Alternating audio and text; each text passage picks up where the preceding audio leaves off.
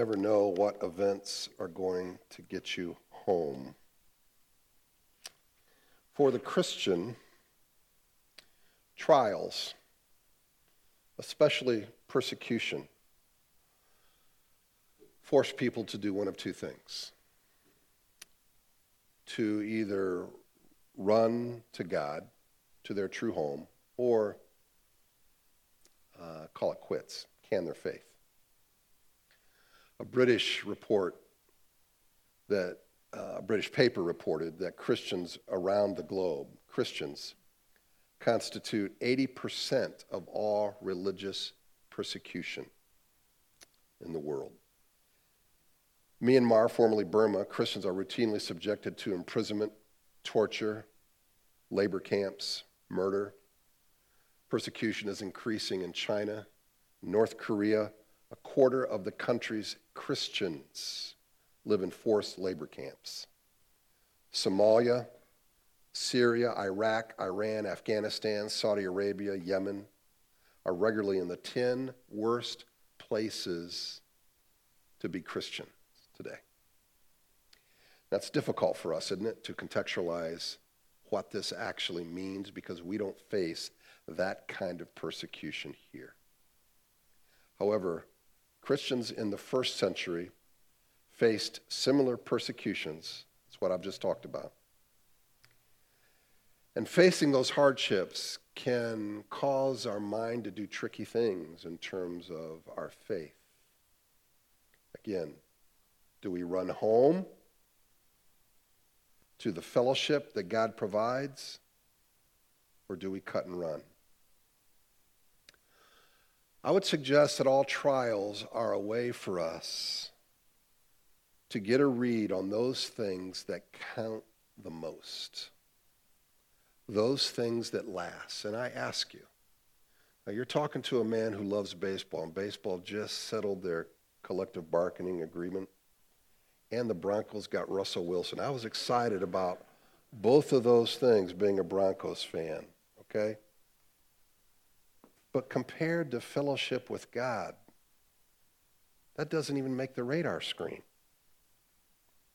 Right? I mean, you're, you're talking apples and oranges there, and talking fellowship with others. These are things that, that weigh heavily. That, and I think when we talk about home, it encapsulates those, those things. Let's take a look at our passage and then we're going to dig into it. First Peter chapter 2. Let's stand as we take a look at it.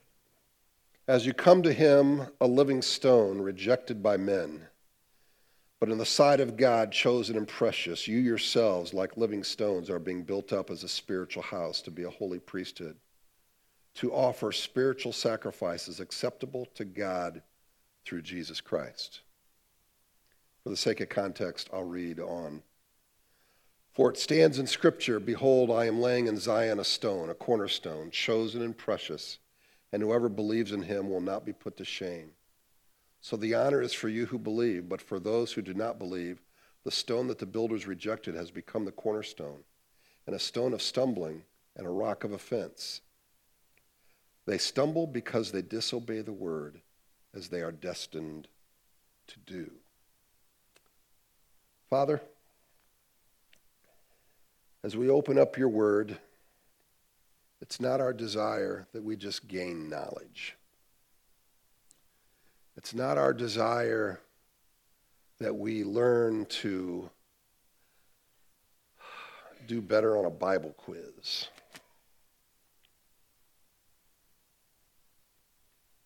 It's our desire that you take your word and mold us make us further into the image of Christ, that we mature in our faith, that we put it into practice. And Father, for all the children that are here today and our next generation Sunday, I pray that even though they might hear concepts that would be new to them, that they would be able to pick out portions that would be meaningful. and that your Holy Spirit would operate in their hearts as well as in all of ours, that we would be receptive to your word and allow your Holy Spirit to apply it to our lives. May we leave here with our faith strengthened. May we leave here being matured. We ask this in the name of Jesus because we believe these things are consistent with his character and are what he would want. Amen. You may be seated. As you come to him, a living stone, rejected by men, but in the sight of God, chosen and precious. Verse 3 lets us know who we are coming to, and that is a good God. A good God. Peter is making plain that all Christians can draw near to a good God. A concept that many major religions do not accept. There's God that is separate from human beings. They have to attain somehow getting to heaven by their good works. This is what most other religions would teach. So you cannot approach God like a friend like with communication, intimate communication, but this is what the Bible says God is offering to us an intimate association of communion and fellowship between believers and their Lord. And this privileged position is due because of our union with Christ. Christ is the living stone, it says here. Now, stones were the material of the temple where God's presence uh, resided in the Old Testament tabernacle or temple. But here, Peter is shifting and saying that there is no one closer to God, no one personifying the presence of God more than his exact representation in Jesus Christ. He's not just a stone, he is a living stone. The metaphor implies that we can have a personal, vital relationship with God because Christ is alive. Think of it, kids. As a believer in Jesus Christ, you can communicate with God. You can talk to God, and He hears you, and He wants to respond to you. That's a wonderful thing. The metaphor is playing again on the meaning of the Old Testament temple compared to Christ in the presence of God. But as a living stone, he is superior to the dead stones of the temple. It says in Hebrews, but as it is, Christ has obtained a ministry that is, is much more excellent than the old, as the covenant he mediates is better since it is enacted on better promises. For if that first covenant had been faultless, there would have been no occasion to look for a second. He's called a living God in Acts 14 15 to demonstrate his superiority to dead idols. He's living bread in John 6 51 to talk about his perpetual sustenance. He's also called the living water in John 7 38 to speak of his continual refreshment because of his grace and forgiveness that are ours to abide in.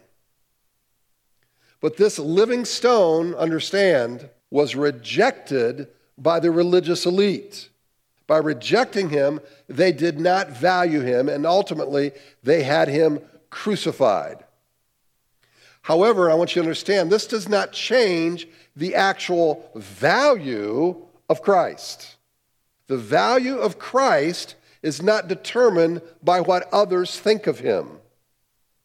I have talked to spouses who've been abused. And some of these spouses feel like an ant in terms of importance. But we know objectively that they're made in the image of God, they're valuable to God, important to God, but yet they don't feel that way. You have the objective reality here, and then you have how they feel here. It's the same with Christ.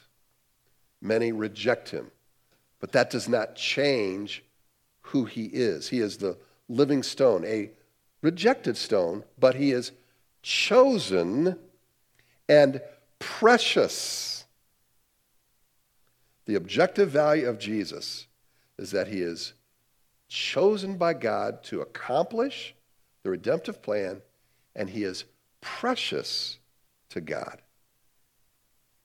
Hebrews also says he's the radiance of the glory of God and the exact imprint of his nature. And he upholds the universe by the word of his power. After making purification for sins, he sat down at the right hand of the majesty on high, having become as much superior to angels as the name he has inherited is more excellent than theirs. So Peter is applying some reasoning in this passage that there are great benefits that the believer possesses. Why?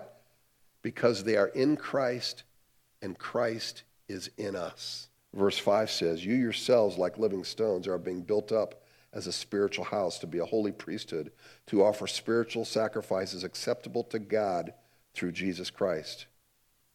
Jesus Christ was a living stone, and we are in Christ, so what's that make us? Living stones. Now, we are not a literal building, we are not brick and mortar but we are being built up into a fellowship of living saints, a spiritual house enjoyed together who participate in giving daily sacrifices of obedience and worship to God. We do this because we are in Christ. Notice one thing that was not repeated in this verse that was repeated in the previous one and that was rejected of men. Peter didn't need to remind his recipients that they were being rejected of men. It's why he wrote the letter. They lived with it daily. What they needed was to be reminded that they were precious. Because when we go through things in our life, maybe you've had a marriage that's gone south, you've had other issues, and you're thinking, God doesn't give a whit about me. John the Baptist wondered himself and doubted in prison, the one who was the forerunner of Jesus.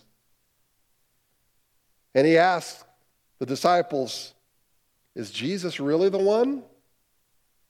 I mean, I'm here in prison.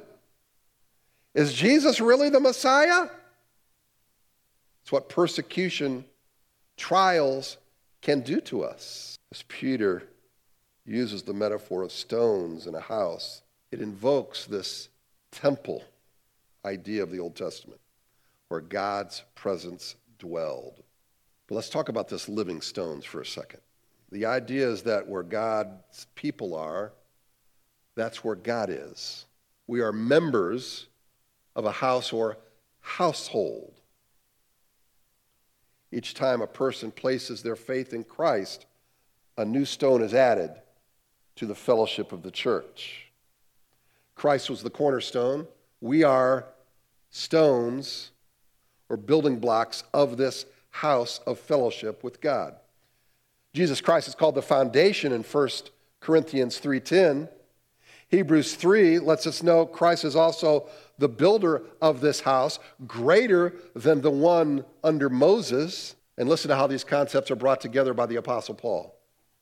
So then, you are no longer strangers and aliens, but you are fellow citizens with the saints and members of the household of God, built on the foundation of the apostles and prophets, Christ Jesus himself being the cornerstone, in whom the whole structure, being joined together, grows into a holy temple in the Lord.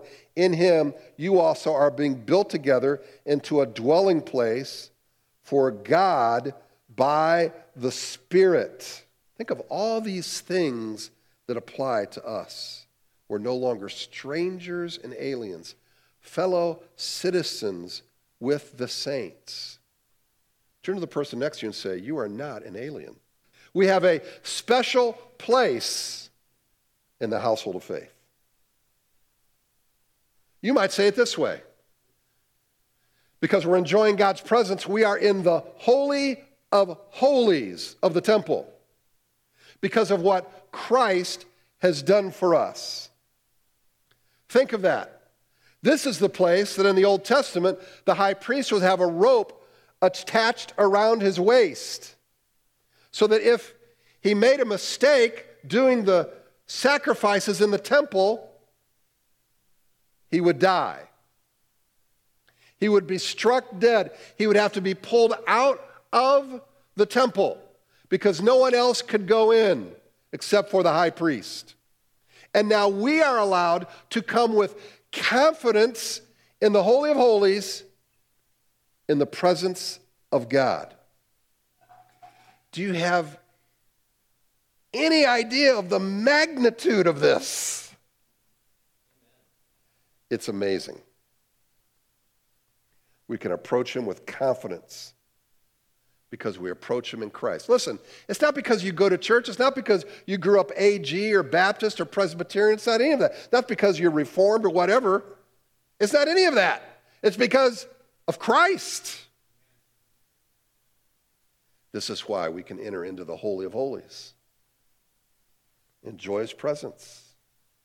For it was indeed fitting that we should have such a high priest, holy, innocent, unstained, separated from sinners, and exalted above the heavens. He has no need, like those high priests, to offer sacrifices daily, first for his own sins and then for those of the people, since he did this once for all when he offered up himself. For the law appoints men in their weakness as high priests, but the word of oath, which came later than the law, appoints a son who's been made perfect forever. I just think we fail to appreciate this truth. I know I do, and its meaning into my life. And I'm sure if I did, if I was truly aware of this, you know what would fly out the window is discontent. How could I be discontent understanding this? Right? That I'm in the presence of God. How could I have image issues? I mean, our world today is fascinated with thinking they are defining their own image now. But we are valuable not because of something we do or don't do to our bodies, but because of what God has stamped upon us as being made in the image of God. Remember, Peter is writing to a persecuted group whose struggles are loss of homes, loss of loved ones, and they themselves are facing death. And these truths are to undergird them and remind them that their possessions in Christ far exceed anything that they could lose. You know, we can quit trying to manufacture God's presence because He's already with us. Realize that? We, t- we are to enjoy what we have and not point fingers as if other believers don't have it. Now, we can ignore his presence, we can take it for granted, but God has provided worship as a beautiful way to appreciate and value his presence. The glory of God, the visible evidence of his presence, led the people out of Egypt during the day in a pillar of cloud, and at night with a pillar of fire. God's glory had filled the temple, the tabernacle, under Moses and later Solomon's temple. Remember, the tabernacle was the movable structure of God's people, and the temple, the fixed one. The sins of the people, however, in Ezekiel's day, caused God to lift his presence from the temple. And later, a promise was made in Haggai that said this the latter glory of this house shall be greater than the former, says the Lord of hosts. And in this place I will give peace, declares the Lord of hosts. And then in Malachi, Behold, I send my messenger, and he will prepare the way before me. And the Lord whom you seek will suddenly come to his temple. And the messenger of the covenant in whom you delight, behold, he is coming, says the Lord of hosts. The presence of God is not there, but I'm going to bring it. And what happened? Israel had to wait 400 more years until Mary and Joseph came and then delivered a baby.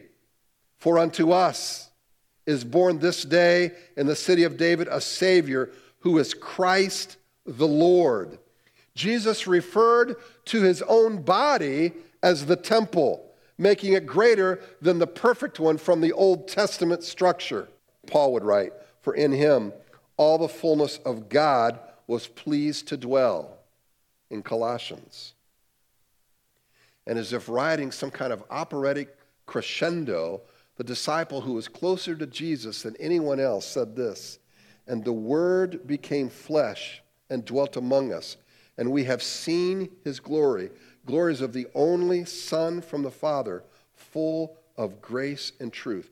Christ is the human personification of the very presence of God, for he is God. So the dwelling place of God is no longer a building. Right? I remember when Janet and I first got married, we lived in a flat right across the street from Tower Grove Park in St. Louis. And there was this brick church that had on top of the front door the dwelling place of God. I thought, wow, well, there he is. but it's simply not true. The dwelling place of God is no longer a building. And listen, it's no longer just in the physical presence of Christ. But after Pentecost, it is his people. Christ followers are told in John 14, 17, he dwells with you and will be in you. Later, we're told followers of Christ will have God be at home with them in John 14, 23.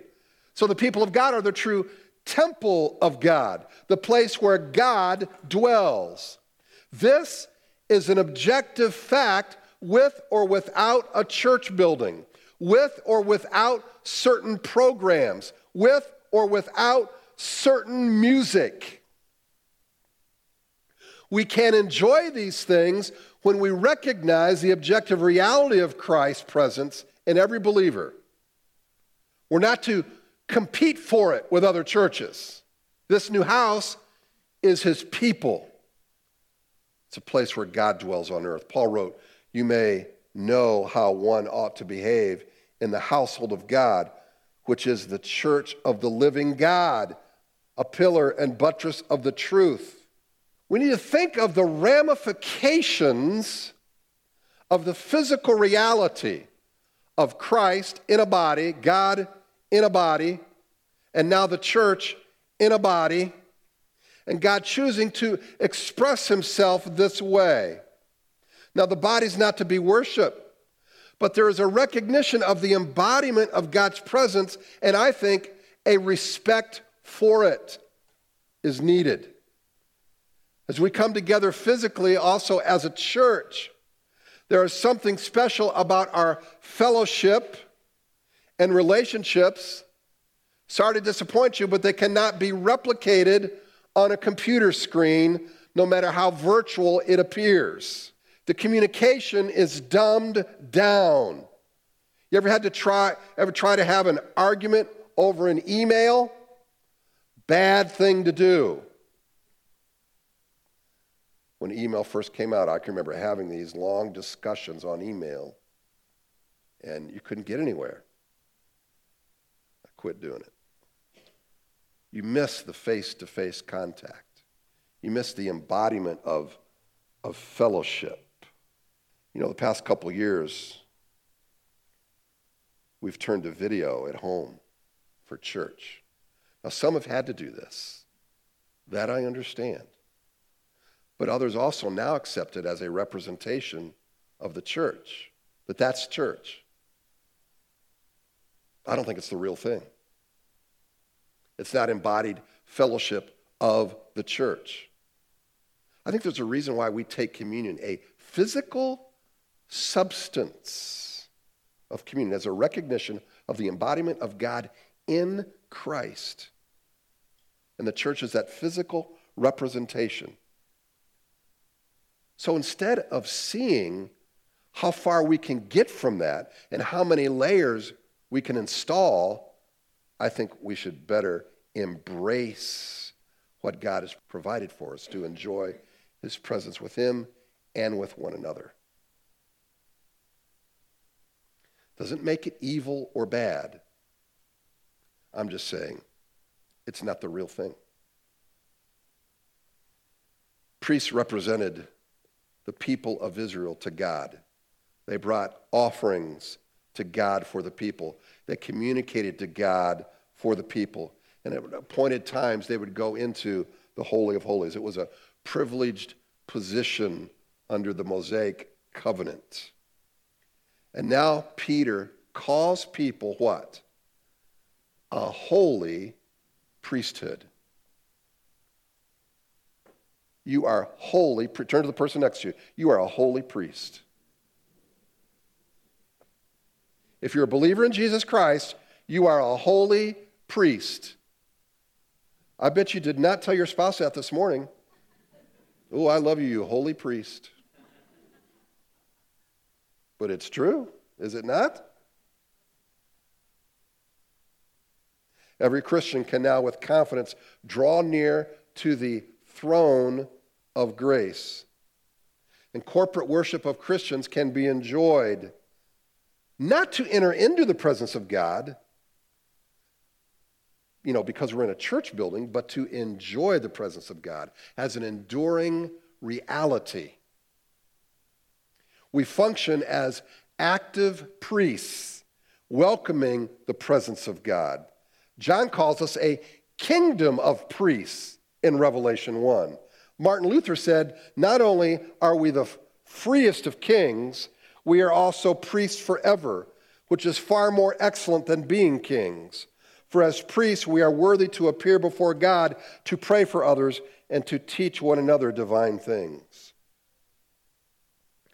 Verse 5 of our passage says, As priests, we offer our own type of sacrifices. The success or efficacy of these sacrifices is not determined by how much money we spend or how big the church program is that we're involved in, but whether they are offered through Jesus Christ. Take a note of this. We can identify what some of these sacrifices are. We'll talk about this here in a minute. But their primary feature is a Christ quality. He is pleased with the spiritual sacrifices of the believer because he sees in them a motivation of seeing Christ for who he is, a representation of his ways.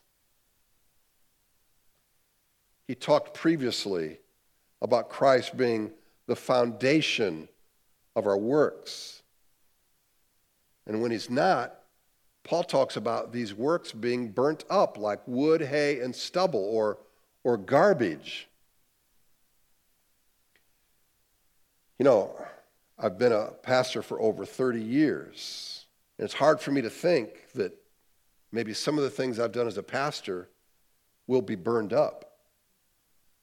But it will happen because I know myself, I know my flesh, I know my ego, or at least I'm aware of it most of the time. But the truth is, is that many things that we do that are religious, even for God, are done in the flesh. For ego, for recognition, for esteem, for power, a whole host of reasons.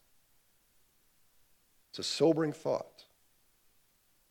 So there's this minute by minute dependence I'm to have upon Christ. Apostle Paul said it this way, but I'm afraid that as the serpent deceived Eve by his cunning, your thoughts will be led astray from a sincere and pure devotion to Christ.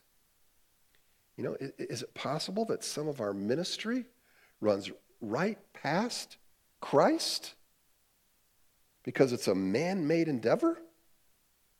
Purely? Wholly? W H O L O Y. Christ is to be our fuel in moment by moment dependence and is to be our goal for him to receive glory. When the church is about us, let me tell you what's going to happen. and we see this all around evangelicalism, including ourselves. So let's not fancy ourselves as we got it all down, those other churches don't. I'm talking about us, all of us. When the church is about us, you know what we prioritize? Comfort. And what's going to happen then when that happens, we're going to run from conflicts and irritations, you know, when it doesn't match up to our Piccadillys. Write that down, kids. Piccadillys, okay? Here's what the Christian who is maturing will say discomfort, conflict, and irritations can be great teachers. And primarily, they teach me priority and greatness of Christ. Because we're always going to be irritated about stuff that we see. Now, there are some things that may rise to a level of importance where you simply cannot be a part. I get that. That's such, such a, a doctrinal difference, for instance. But that's not what I'm talking about here. Discomfort, conflict, and irritation can often be great teachers for us. But we have learned, because of our flesh, fleshly nature, to fashion around us people who agree with us about all the secondary issues. And that makes us comfortable. I think there is something that is beautiful about diversity and unity. We're not interested in uniformity, but true unity with the diversity. Spiritual sacrifices today are not literal animals offered within a physical temple, at a physical altar. They are acts of obedience offered up to Christ for his glory to use for his means. In fact, Romans 12:1 speaks of spiritual sacrifices being offered to God in the form of our whole body. It implies that everything our body does is to be involved in ourselves in stewardship to God with every activity. Our physical bodies, by the way, are not our own, but instruments that every portion be offered to God for his use and service and honor. I appeal to you, therefore, brothers, by the mercies of God, to present your bodies as a living sacrifice, holy and acceptable to God, which is your reasonable or your spiritual service. Other items mentioned in Scripture as sacrifices are the praise of our lips in Hebrews 13:25, good works in Hebrews 13:26, money or material possessions in Philippians 4. Anything we do in service to God that honors Christ can be thought of as a spiritual sacrifice acceptable to God, a continual sweet aroma ascends to his throne then and brings him delight. Meghalaya in northwest India is arguably the wettest place on earth. The mile high mountain range there once boasted an annual accumulation of 82 feet. Most of the rain falls during the summer monsoons, and in this season, gentle creeks become raging rivers, impassable on foot.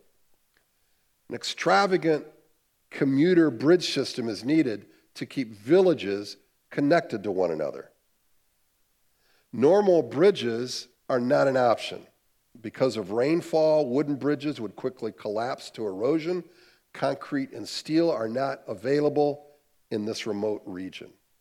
So, members of the Khasis tribe have crafted an ingenious solution. On the riverbank, a small strangler tree is planted. Once the tree is large enough, roots are extracted from the ground, and these roots are meticulously cultivated to grow to a sufficient length and coaxed across the gorge. Once on the other side, the roots are sown into the opposing riverbank, take a hold, and they grow thick. Roots from other strangler trees are enticed across the gorge, interwoven into a walkway enough to support pedestrian traffic. They become living bridges, some of which, get this, have lasted for centuries. The largest, the Umshiang double decker root bridge, is reported to be more than a mile long and stands at a height of 2,400 feet. As you might imagine, the growth of hundreds of roots across wide spans is a very slow process. It's so slow that a bridge cannot be completed within a single lifetime. The work of the project must be passed from one generation to the next. Children are taught from a very young age how to care for the strangler tree and direct its growth. I'd like to think that sacrifices to God